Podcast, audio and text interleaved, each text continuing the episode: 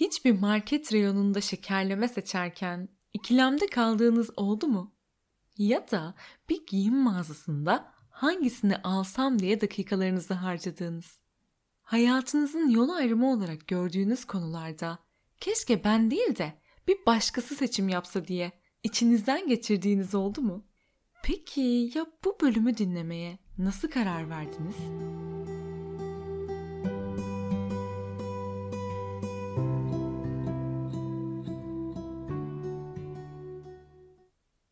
Selam, ben Büşra. Bunu biraz açar mısın podcast'inin 7. bölümüne? Hoş geldin. Başlıktan da anlaşılacağı üzere bugün karar vermenin kapısını aralıyoruz. Hayatında yeni bir karar alman gerektiğinde ne hissediyorsun? Of çok zor deyip durumu erteliyor ya da bir süreliğine görmezden mi geliyorsun? Ya da akışına bıraktım en hayırlısı neyse o olsun deyip kadercilik mi oynuyorsun? Arkadaşınla bir yere gideceğin zaman bana fark etmez deyip karar almayı başkalarına mı bırakıyorsun? Peki ne oluyor da karar vermekten böylesi kaçınıyorsun? Gün içerisinde birçok karar vermek durumunda kalıyoruz. Bunların birçoğu basit durumlar olmasına rağmen kendimizi alacağımız kararın çok önemli olduğunu inandırıp ağır ceza hakimi ilan ediyoruz. Tabi bu ceza hakimi karar vermekte zorlanınca kimi suçlu buluyor dersiniz? Kendisini. Ne oluyor da bu süreci ızdıraba dönüştürüyoruz? Yalan söyleyince yakalanan çocuklar misali süre kazanmak için bölümün başından beri soru soruyorum. Sız siz ekinin sonuna gelen her şeyi mağdur ettiği gibi ben de bir kararsızım arkadaşlar. Böyle deyince belki bilenleriniz vardır. Aklıma Yahşi Cazibe dizisindeki simge geldi. O da işin içinden çıkamayınca mağdurum, çok mağdurum falan diyordu. Hatırladınız mı? Neyse bu soruların yanıtı üzerinde ben de uzun zamandır kafa yoruyorum. Psikolojiyle ilgili bir meslek elemanı olmak her derde deva olmuyor maalesef ki. Mağdurum arkadaşlar. Çok mağdurum. Her karar aslında bir vazgeçişi de içinde barındırıyor. Yani ben filtre kahve içmeye karar verdiğimde sıcak çikolatadan vazgeçmiş oluyorum. Tabii bu hayatımı çok kritik bir yerden etkilemiyor. Ancak üniversite bölüm tercihi yaparken ya da bir kişiyle ilişkiye başlamayı düşünürken hayatımızı uzun vadede etkileyeceğini düşündüğümüz kararlar alıyoruz. İşte tam bu noktada yoğun bir kaygı yaşıyor ve karar vermekte zorlanıyoruz. Şimdi öğrendiğimde şaşırdığım bir bilgiyi seninle paylaşacağım.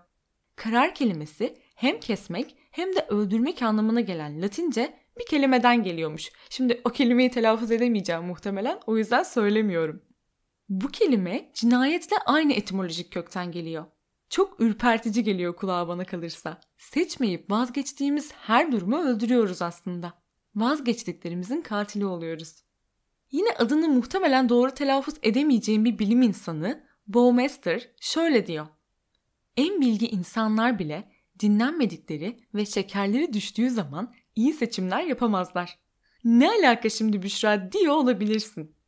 Beyin vücudun geri kalanı gibi her türlü gıdadan üretilebilen ve basit şeker olan glikozdan enerji elde eder. Mesela herhangi bir marketin kasasını hatırlayın. Etrafında hep çikolatalar, şekerler, küçük atıştırmalıklar bulunur ve istemsizce o şekerlemelerden birini alırız her defasında. Yani ben alıyorum. Bunun bir nedeni var elbette. Alışveriş yapmak sadece peynir alacak olsak bile bir seçimi barındırır sayısız peynir çeşidi ve marka arasından hangisini seçeceğimize karar vermek, alışveriş yapanların yiyecek reyonlarında verdikleri tüm kararlardan sonra tükendikleri bir sırada kasada tatlı atıştırmalıkların önüne çıkmasının nedeni araştırmalar sonucunda azalmış iradeleriyle özellikle şekerleme, gazoz veya hızlı bir şeker alımı sunan her şeye karşı savunmasız hale gelmelerinden kaynaklanıyormuş. Çünkü alışveriş sırasında beynimiz glikoz tüketiyor yani şekere acıkıyoruz. O yüzden de gidip bunları alıyoruz. Ne fenalar değil mi? Karar vermek en temelde kendimizi tanımamızla ilgili. Ne istiyorum? Neye ihtiyacım var? Bu şey gelecekte benim için faydalı mı? Gibi soruları yapacağımız seçimlerde kendimize sormak ve ne istediğimizi bilmek çok önemli. Bu konuyu seçmemde bana ilham olan şeyi sizinle de paylaşmak istiyorum. Bir arkadaşım şu anda evlenmek gibi bir düşüncesi olmamasına rağmen ve evliliğe kendisini henüz hazır hissetmemesine rağmen annesinin istediği bir kişiyle date çıkıyor. Hali hazırda zaten istemeden gittiği bu date güzel geçmiyor. Güzel geçmemesinin sebebi istemeden gitmesinin dışında buluştuğu kişiyle herhangi bir ortak noktasının bulunmaması. Büşra sohbet o kadar sıkıcıydı ki bir an önce bitsin istedim dedi hatta kendisi. Bu arada arkadaşımdan anlatma izni aldım. Özel hayata saygım da var. Bunu da dipnot geçmek isterim. Neyse devam edeyim. Eve döndüğünde annesinin ikna oklarına maruz kalıyor tabii ki. Ve bir kez daha buluşuyor aynı kişiyle. Sonra tabii ki yine aynı şekilde sonuçlanıyor. Şimdi bunu sana neden anlattım? Karar vermek en temelde kendimizi tanımamızla ilgili demiştim. Arkadaşım ne istediğini biliyor, yani bu konuda kendini tanıyor diyebilirim.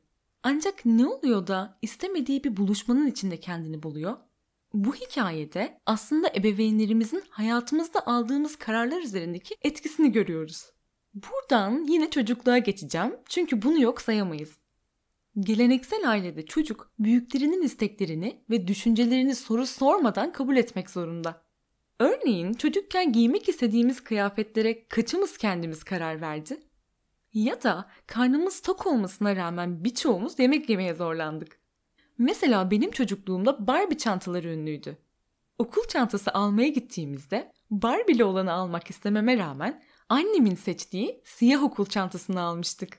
Ve ikisinin de fiyatı aynıydı. Hatırlıyorum. O çantayı ben kullanacaktım. Ancak seçim kararı bana sunulmuyordu. Çocukluğumuzda kendi hayatımızın başrolünü kendimiz değil de ebeveynlerimiz oynuyor. Bir nevi kendi yaşamımızda figüran alıyoruz. Yetişkin olup başrole geçmemiz bizden beklendiğinde de bocalıyoruz.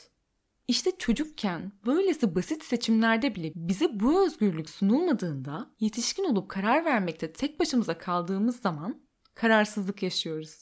Çocukken karar verme sorumluluğu bize öğretilmediğinde büyüdüğümüzde sorumluluklarımızdan kaçınır hale geliyoruz. Bir diğer sebep başkalarının kendinden daha iyi bildiğine inanmak. Yani temelde özgüven eksikliği. Burada başkalarından fikir almayın demek istemiyorum. Karar almak için bir başkasının onayına bağımlı hale gelmeyin demek istiyorum. Başkaları seni senden daha iyi tanımıyor. Senin neye ihtiyacın olduğunu, neyi istediğini senden daha iyi bilmiyor. Ve bilemez, unutma. Mesela ben bir kıyafet alacağımda fotoğrafını çekip mutlaka ki birilerinden fikir alırım. Ya da kişisel hesabımda fotoğraf paylaşacağım zaman arkadaşlarıma atıp düşüncelerini isterim. Ama en sonunda yine kendi beğendiğimi paylaşır ya da satın alırım. Buradaki ihtiyacım onaylanmak. Benim beğendiğimi beğendiklerinde onaylanmış olacağım. Fakat onaylamasalar da istediğimi yapmalıyım. Bu her şey için geçerli aslında. Hata yapmadan deneyim elde edemeyişimiz gibi. Kararsızlığın bir diğer sebebi de işte bu. Hata yapmak istememek ve mükemmelliyetçi tutum. Yine hortladı mükemmelliyetçilik konusu fark ettin değil mi? Her şeyi detayıyla düşünen mükemmelliyetçi kişilerin karar vermelerinin daha zor olduğu bulunmuş yapılan araştırmalarda. Mükemmel kararı vermek mümkün değil. Geleceği görebildiğimiz bir iksir de henüz mevcut değil. Bu sebeple risk almayı öğrenmemiz gerek. Ben karar almayı nasıl öğreneceğim? Kararsızlıktan nasıl kurtulacağım diyorsan birkaç tavsiyem var sana. Dediğim gibi ben de kararsız birisiyim ve karar almayı öğrenmem zaman aldı ve hala da tam olarak öğrenmiş sayılmam. Bu süreçte benim karar vermemi en çok kolaylaştıran şey kararsız kaldığım seçeneklerin her birinin gerçekleştiği ihtimalde kendimi hayal etmek. Örneğin meslek seçimi yaparken ben de birçok eşit ağırlık öğrencisi gibi PDR ve hukuk arasında kalmıştım. Bir takım araştırmalardan sonra kendimi avukat ve psikolojik danışman olarak hayal ettim.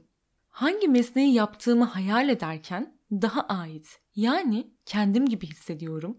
Hangisi benim istediğim hayat? Hangi koltukta kendimi oturuyor görmek bana kendimi daha mutlu hissettiriyor?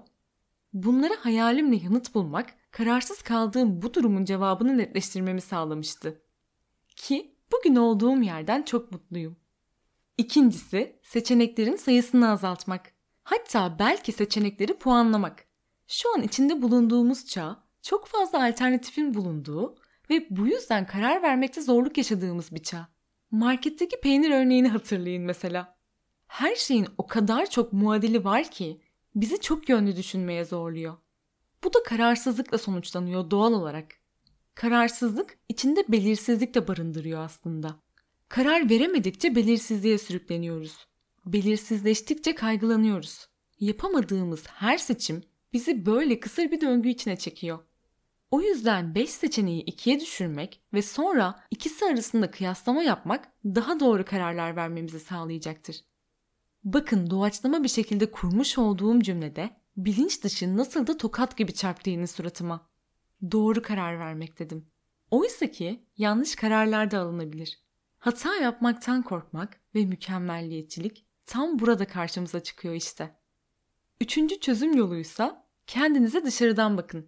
Örneğin bir arkadaşınız size bunu anlatsaydı ona ne derdiniz?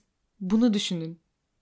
Bu çok basit ama oldukça işe yarayan bir yöntem. Başrolde kendimiz olunca körleşiyoruz. Bu çok doğal aslında. Sosyal psikolojide kendini kayırma eğilimi diye bir durum mevcut. Bunun anlamı şu. İnsan kendi hatalarının sebebini dışsal kaynaklara bağlamaya meyilli. Yani biz kendimizle ilgili bir kusura karşı benliğimizle ilgili sebepleri göremiyoruz.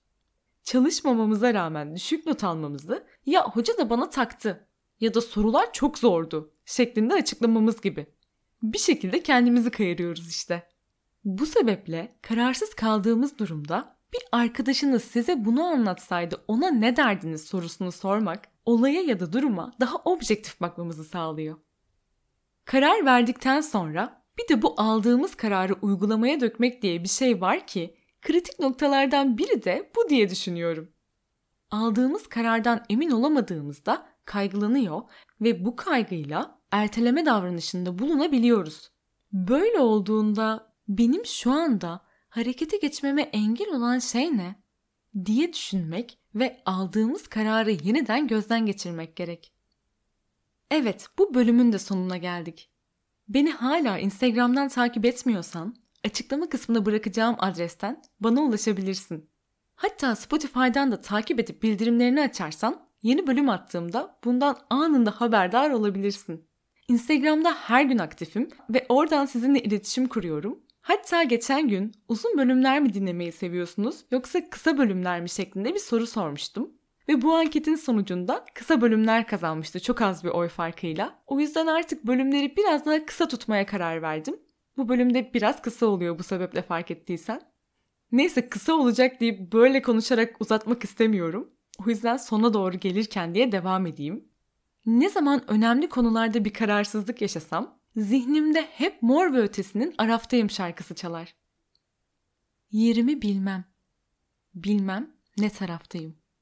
Sesimi duymam. Ne zamandır Araftayım. Neden bilmiyorum. Bu kısım bana çok anlaşılmış hissettiriyor kararsız zamanlarımda. Bir kaosun içinde sıkışmışlığı, yönünü kaybetmişliği fakat aynı zamanda da bir yola doğru adım atmak zorunda olduğunu çok güzel özetliyor. Hangi konularda araftasın bilmiyorum. Ancak önünde birden çok kapı olduğunu ve seçim yapmakta zorlandığını biliyorum. Hangi kapıyı seçersen seç, hikayen o kapıyı kapatıp onun yolunda yürümeye başladığında oluşacak. Bir sonraki bölüme kadar içindeki arafları seçiminle sonlandırman dileğiyle. Şimdilik görüşmek üzere.